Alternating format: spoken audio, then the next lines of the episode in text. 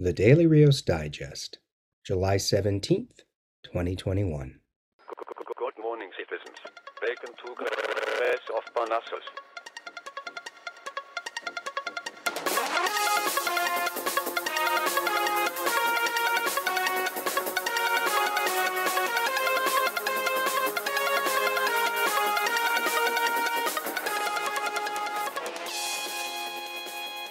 So, my first segment here was going to be about some news that spilled prior to Monday, July 12th, as a way to catch listeners up on anything that may have dropped in case you aren't the type of person that scours the internet or social media for comic book news like some of us do.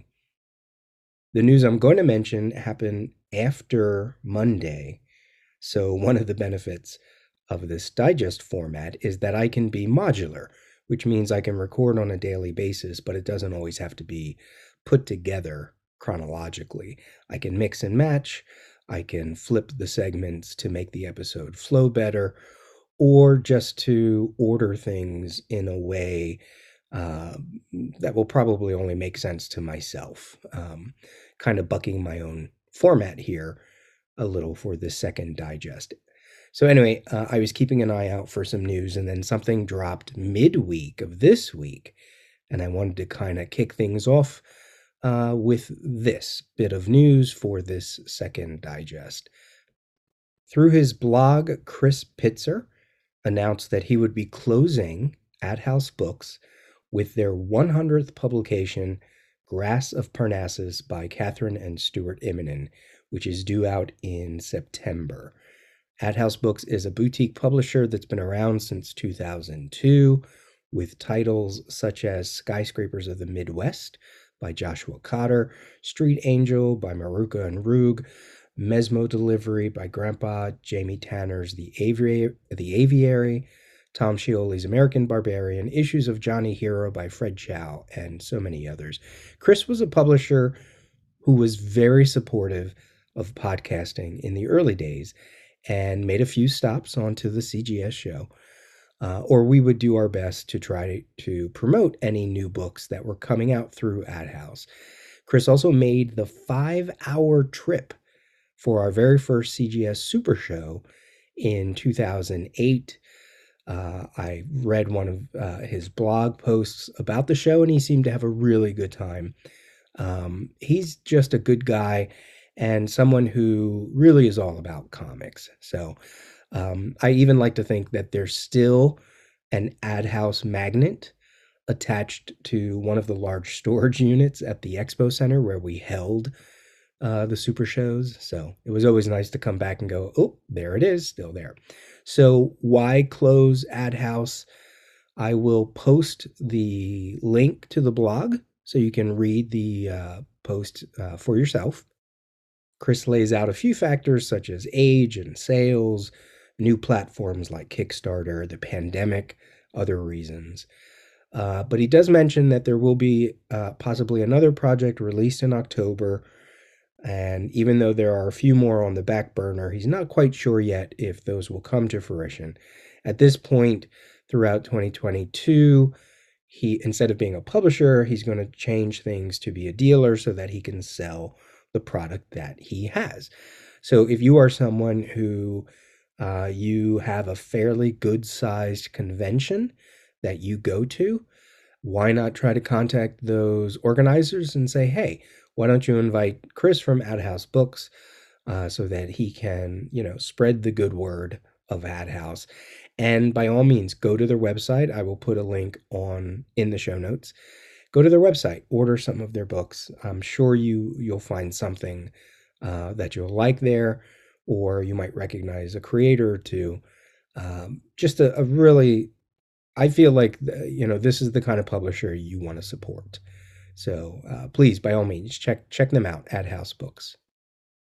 And just one other little bit of news here: July 12th is the birthday for artist creator Phil Jimenez. Phil Jimenez is an artist that I came to recognize during the 90s, and he is a spiritual successor to an artist like George Perez. Um, you might recognize his name um, from the covers that he's currently doing for Marvel's uh, Pride Month. And he was the writer artist on early issues of Superwoman for the DC Rebirth. He had a lengthy run on Wonder Woman, uh, was the artist on Infinite Crisis. I believe he did a few issues of Angela um, from Marvel. The uh, what was it called? Um, Angela Asgard's Assassin.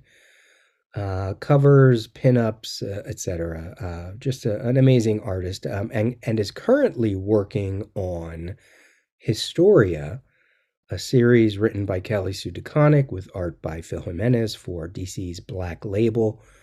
Uh, Historia, the Amazons, which is uh, supposed to be nine issues uh, detailing the history of the Amazons and of Queen Hippolyta and Wonder Woman.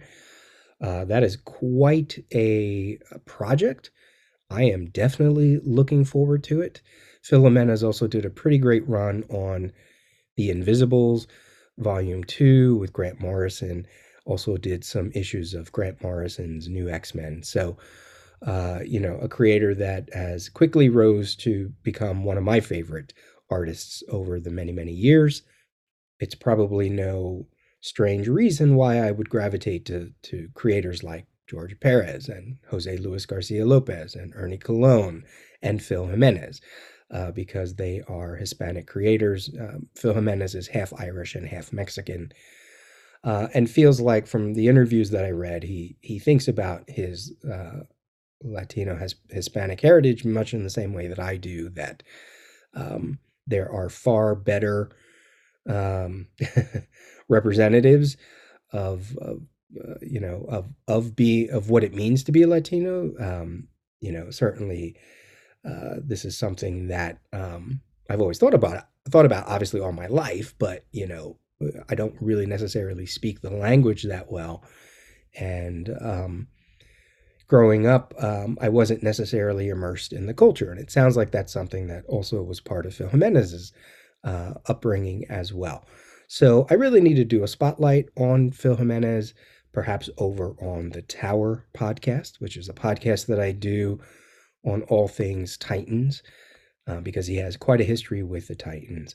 Uh, but it is his birthday. So if anybody else shares a July 12th birthday, uh, you share it with Mr. Phil Jimenez.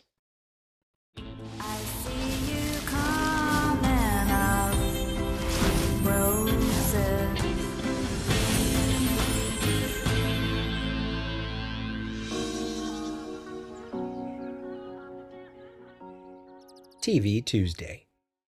I don't know if anybody even recognizes that, that little bit of intro music there.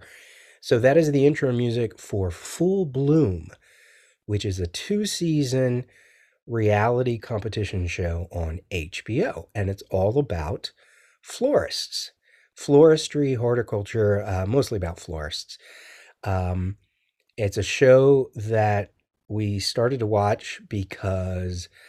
Uh, so I don't know if I've ever talked about this. My sister owns a flower shop. She's owned a flower shop since the mid 80s, since I was like 14, 15 years old. And at one point had two two stores running at the same time.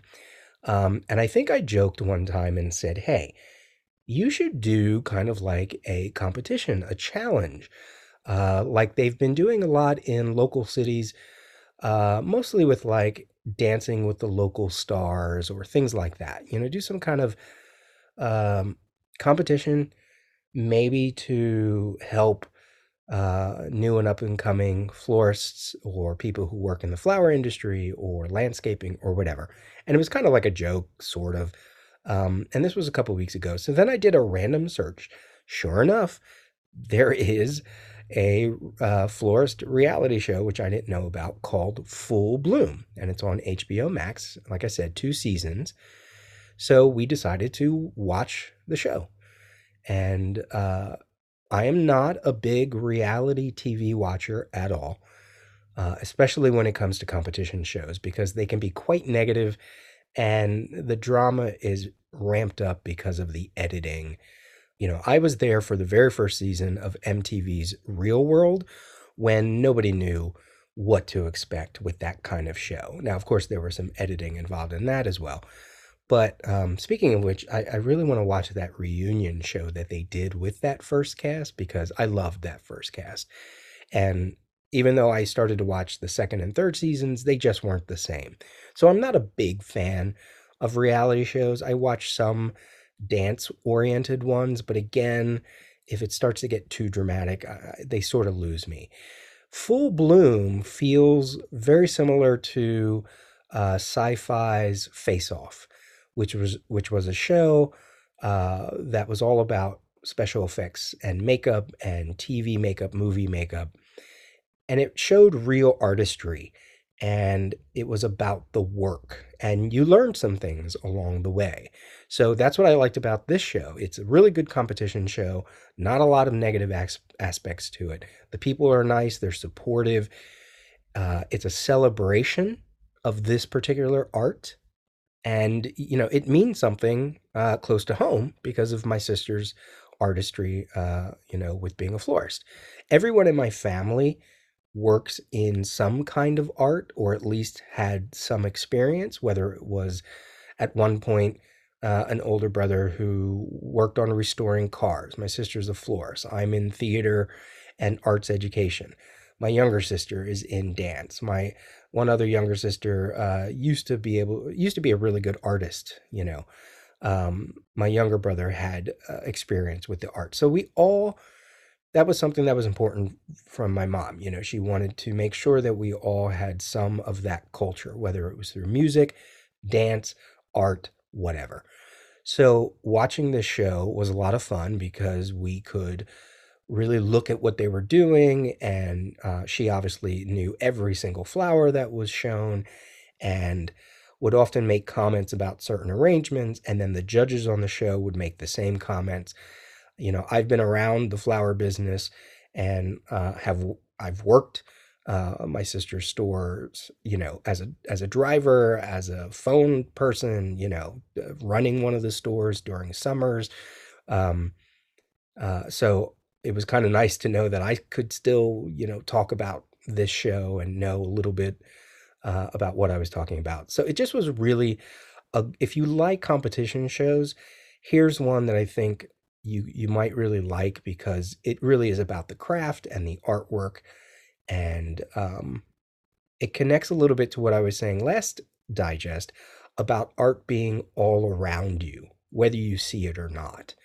And uh, you know she learned some things even though she's been in the business so long she there's a couple things that uh, she walked away she said she wants to watch it again so that she could maybe pick up on some other things. It just was a really pleasant show to watch. So check it out, Full Bloom, HBO Max.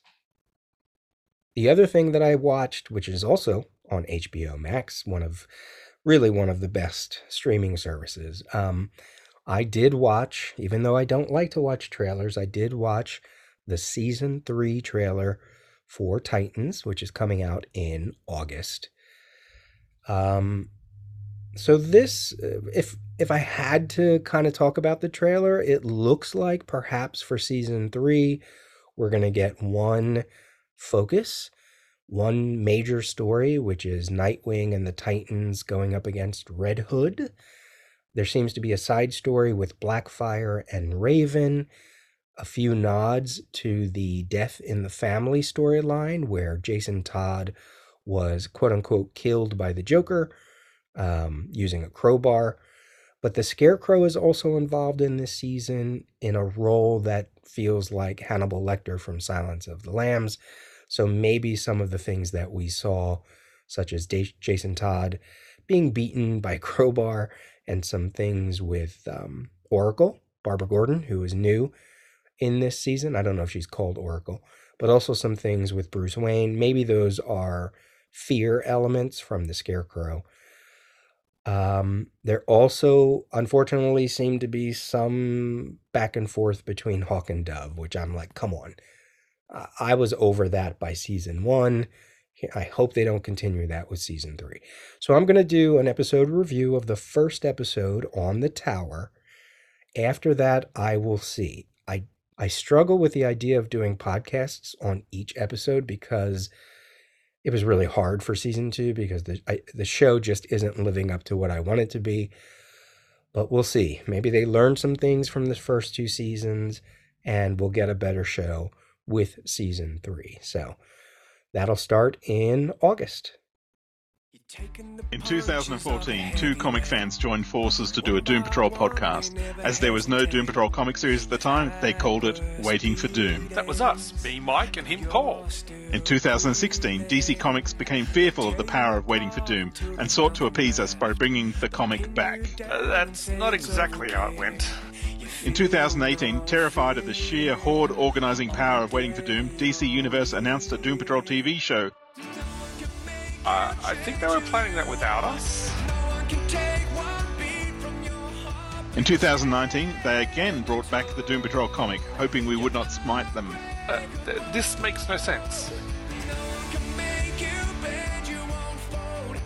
In 2021, they realized we were the most unstoppable force in existence and released the Doom Patrol movie. Uh, this is pure fantasy now.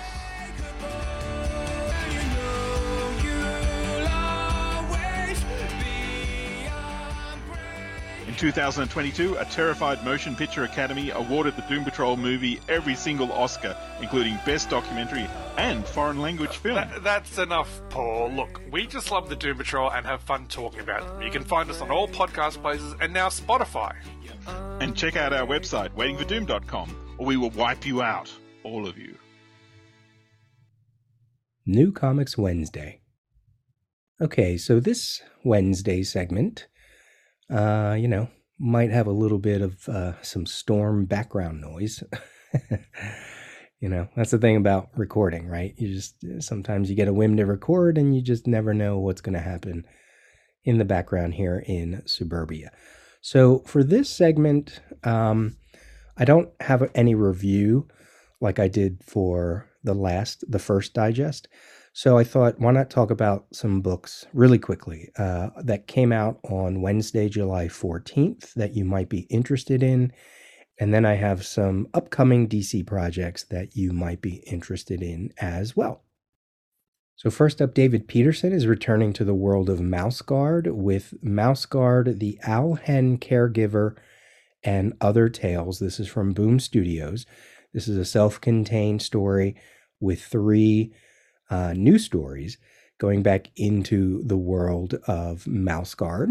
Pretty awesome. We haven't had a new Mouse Guard project in a while. There's also new work by Dave McKean from Dark Horse called Raptor, a Sokol graphic novel. This is $29.99. The blurb here is uh, Raptor flickers between two worlds, a feudal fantastical landscape where he must hunt prey to survive, and Wales in the late 1800s, where a writer of supernatural tales mourns the passing of his young wife. He exists between two states, the human and the hawk. He lives in the twilight between truth and lies, life and death, reality, and the imagination. And if you know anything about Dave McKean's work, you have to imagine that it's going to at least be visually stunning. So we shall see. From Lev Gleason, we have Lev Gleason Presents number one and two. This is a anthology series, oversized for each issue, containing two new stories and also reprinting one uh, Lev Gleason comic house um, golden age story or older story with characters such as Silver Streak, Freelance, Captain Canuck, um, and creators such as Keith Champagne and Philippe Cunhal, Adrian Benson, Juan Samu. Um, I'm not super familiar with these characters. I'm not super familiar with this uh, publishing house, um, but I thought, you know what? Why not try to give try to give these a try, um, and see see how it see how it works. You know, one of the characters is the Golden Age Daredevil. Um, you know, I thought, yeah, this is kind of cool. They're each nine dollars and ninety nine cents. Everybody getting in on the sort of compendium thing, kind of like DC's Walmart books, which is smart, you know, especially for a publisher like this. Maybe they can't hold up an entire publishing line, but they can do anthologies and they can do uh, you know, kind of like a compendium series. So check those out. And then from Pantheon Books, we have Seek You, A Journey Through American Loneliness by Kristen Radtke. And the blurb here there is a silent epidemic in America loneliness. Shameful to talk about and often misunderstood. Loneliness, loneliness is everywhere, from the most major of metropolises to the smallest of towns.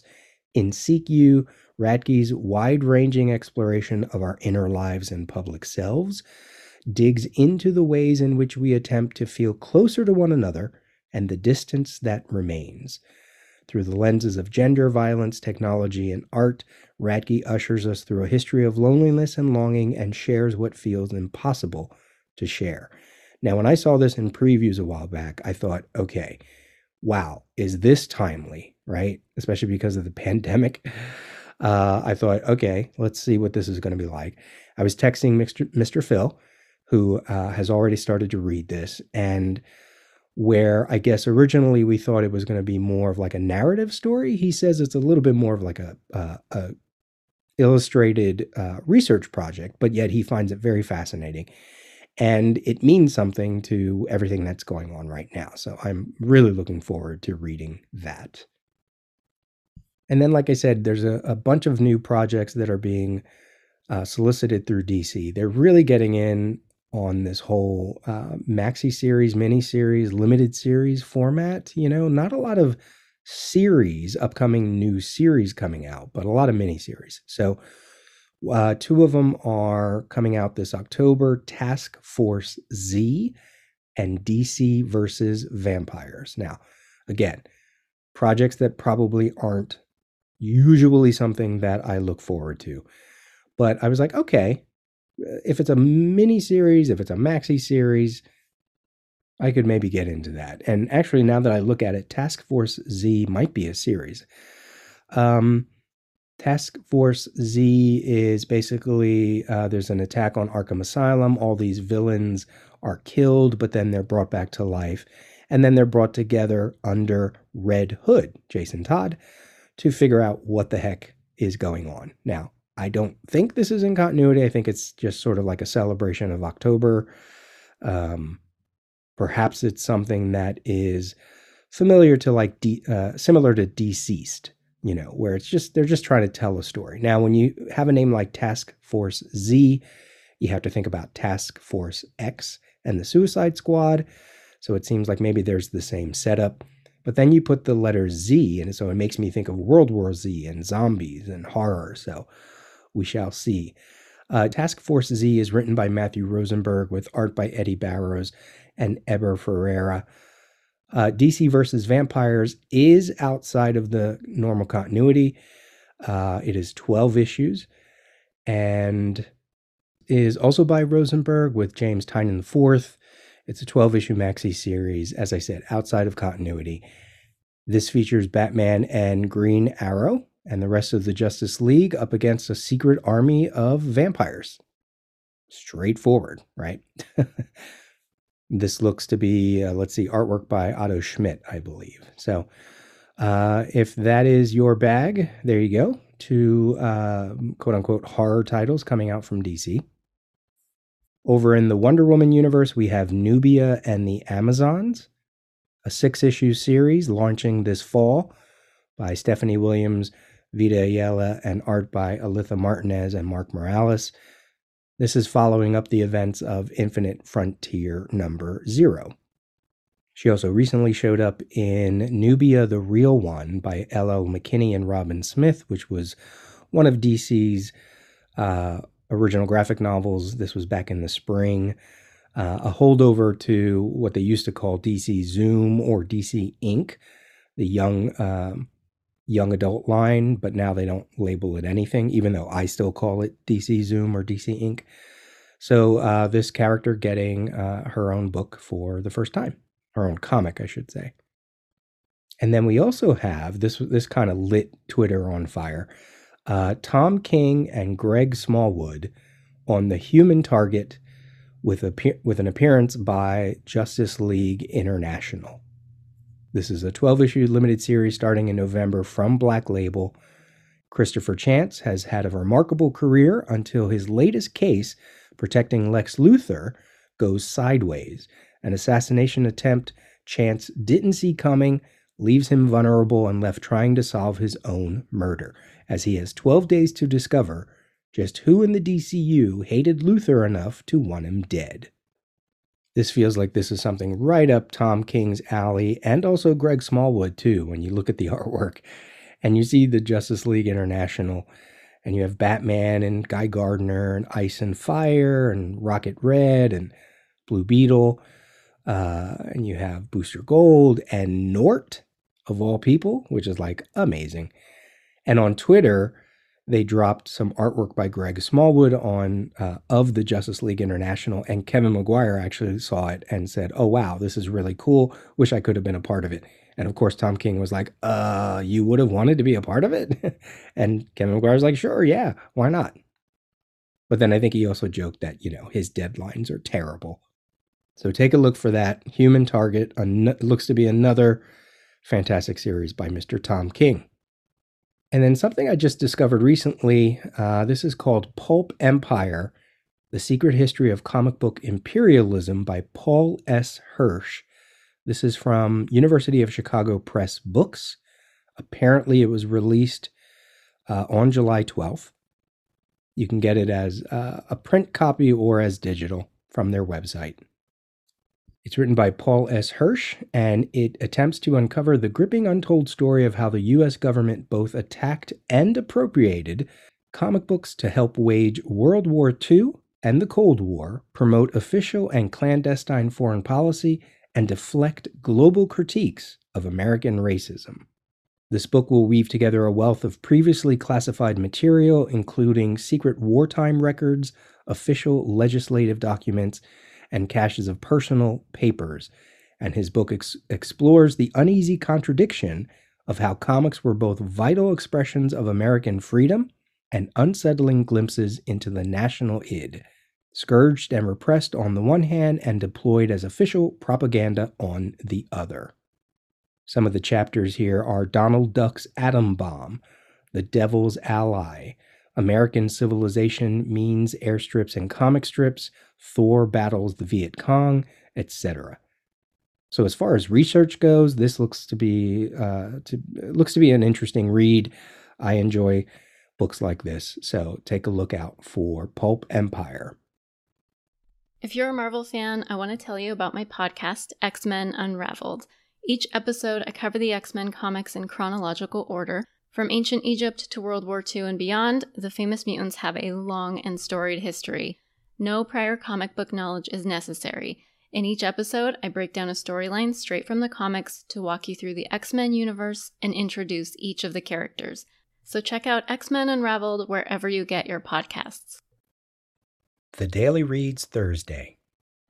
I think I may have mentioned in a previous episode uh, that I've been reading Chris Claremont's and Dave Cockrum's and Len Wein. Uh, I've been reading their X Men run from Giant Size X Men 1, uh, and I'm up to right near where John Byrne is ready to take over art duties. This is a series, this is a run that I have not read before. I've read the Dark Phoenix saga in trade. I've read uh, Days of Future Past. I've read those two issues. And I might have read a few scattered other issues here and there, but I have not I've not gone back to the beginning and read everything. Um, I have not read any of the Paul Smith stuff. My X Men started with Uncanny X Men 180 during the John Romita Jr. years. This was right before they went to Secret Wars, right after they went came back from Secret Wars. The introduction, I was reading New, New Mutants at the time as well, the, the whole introduction of Rachel Summers. So, all of this early stuff, completely new to me. Now, I'm reading it because I'm also listening to older episodes of the Uncanny Xcast. And um, it's allowing me to not only read all of this Bronze Age X Men stuff, but then I also decided, oh yeah, I've never finished Joss Whedon and John Cassaday's Astonishing X Men. So I was also reading that, which the Uncanny Xcast was covering as well. So in their retro reviews, they have um, uh, where I'm listening uh, to these episodes, they've go- gotten to Giant Size X Men, so I'm able to read along. Now they do anywhere from like three to five issues an episode, but um, I'm trying to take my time and really see how the X Men have developed. There are obviously a ton of X Men podcasts, and I just played a promo for a, a, more recent one that just started. So um, I don't really have it in me to do episode by episode or issue by issue.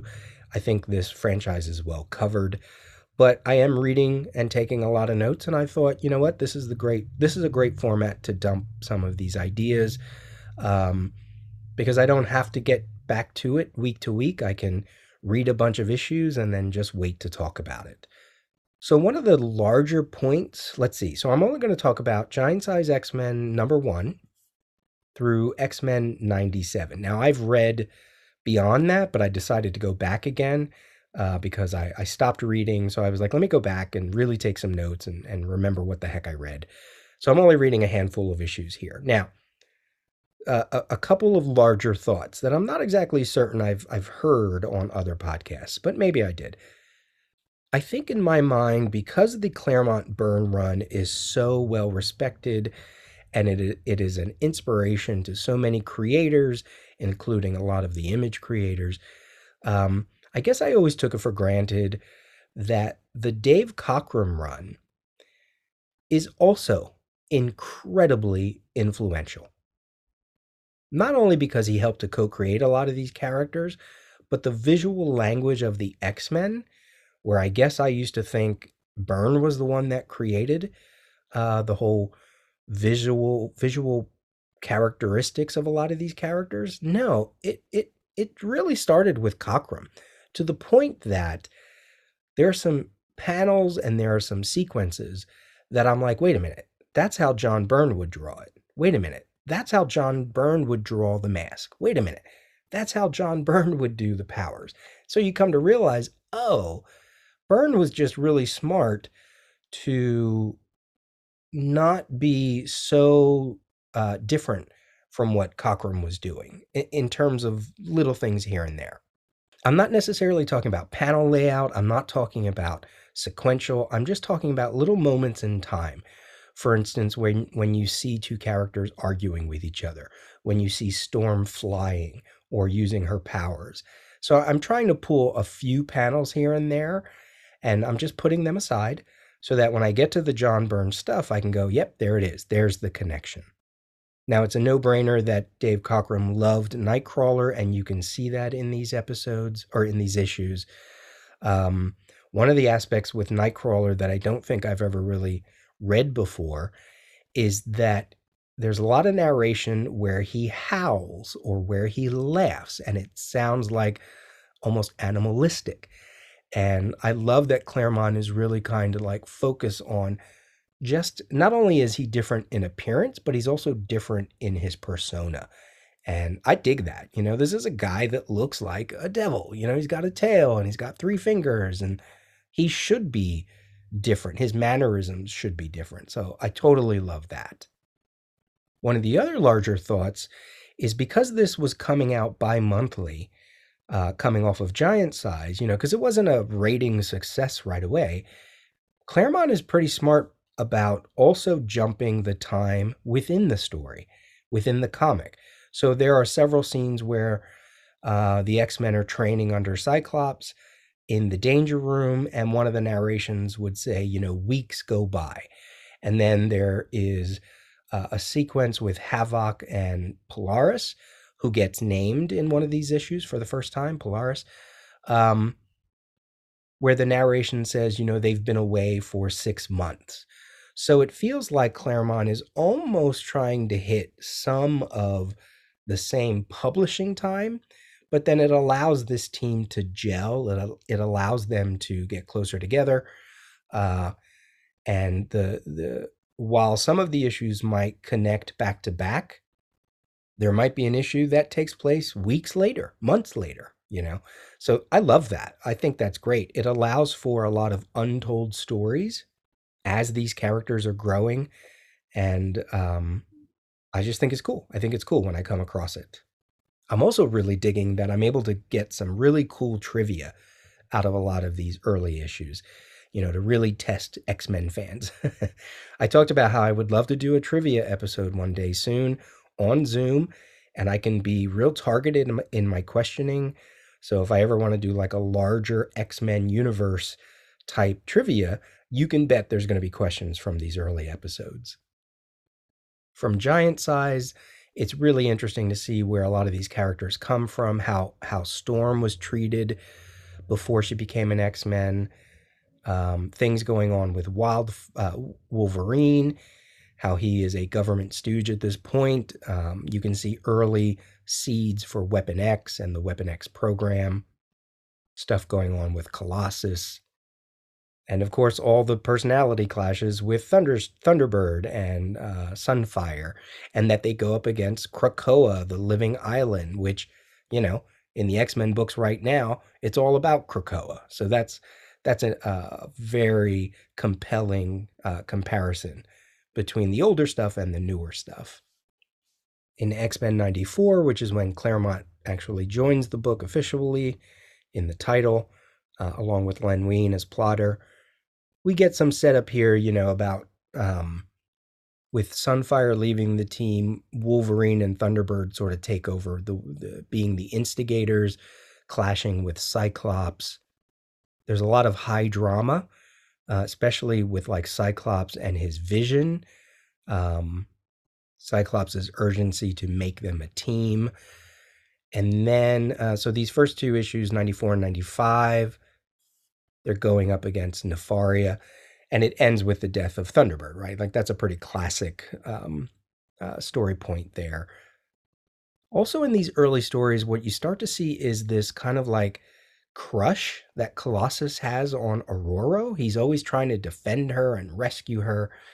And uh, there's a little bit of urgency on her end as well, but it's mostly from Colossus's point of view. But that's something that obviously doesn't stick. In 96, we get the first appearance of Moira MacTaggert. We get the uh, first rumblings, really, of um, mutant hatred with Steven Lang.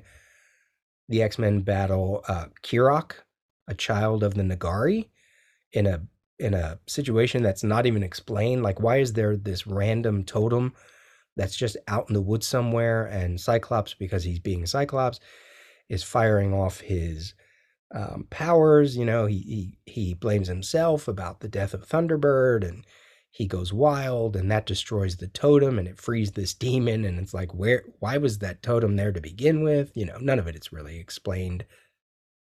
We get the first appearance of Wolverine going berserk, and he mentions that you know he had ten years of psycho training, ten years of hypnotism, drug therapy, even prayer. Nothing works. He's still an animal. So now both Thun- Thunderbird and Sunfire are gone from the group, and Wolverine takes over as kind of like the the bad boy. And then with 97, Xavier is starting to have these dreams of like intergalactic war, and it's the Shi'ar. L- Lilandra is coming, right? And Erik the Red shows up in this issue. Havok and, and Polaris uh, are under the sway of Erik the Red. This was a really good issue. Like they get attacked by Havok and Polaris. They're in the middle of an airfield because um, Professor X is going on a vacation. A lot of high drama. This great moment where Ororo just powers up and goes off on Polaris. Some beautifully drawn pages by Dave Cro- Cockrum. Um, we get Wolverine just, you know, digging at Cyclops for for his actions as leader, and Scott punches him for the first time. So, you know, again, a lot of buildup of what we of what I just took for granted is is finding uh, its first breath here in these early issues. Now Banshee is also part of the team at this point, but I actually like when he's not around. um, he's okay. He's okay. He's older than everybody else, as he makes mention every now and then. Um, but when he's not in the book, it makes me feel like okay, this is the X Men that I know. So we have a few subplots. We have some, you know, early stories that have a lot of potential and I know that there's some great things coming. So I will continue to talk about the Uncanny X Men as I read more issues. Since I'm not really going through a lot of my notes with this uh, X Men read, what I'll do is I'll dump the notes, um, I guess, in the show notes or maybe as a separate page on the Daily Rios website, like I'm doing with the Smallville episodes. So that way, if you want to um, look at some of the other thoughts that I have, uh, you can do that. For Sale Friday. All right, for this last segment here on the Daily Rios Digest number two, I just want to go through a couple of things that I posted on um, the website under the for sale sticky post. Uh, if you don't know, I am trying to sell off uh, a lot of my collection.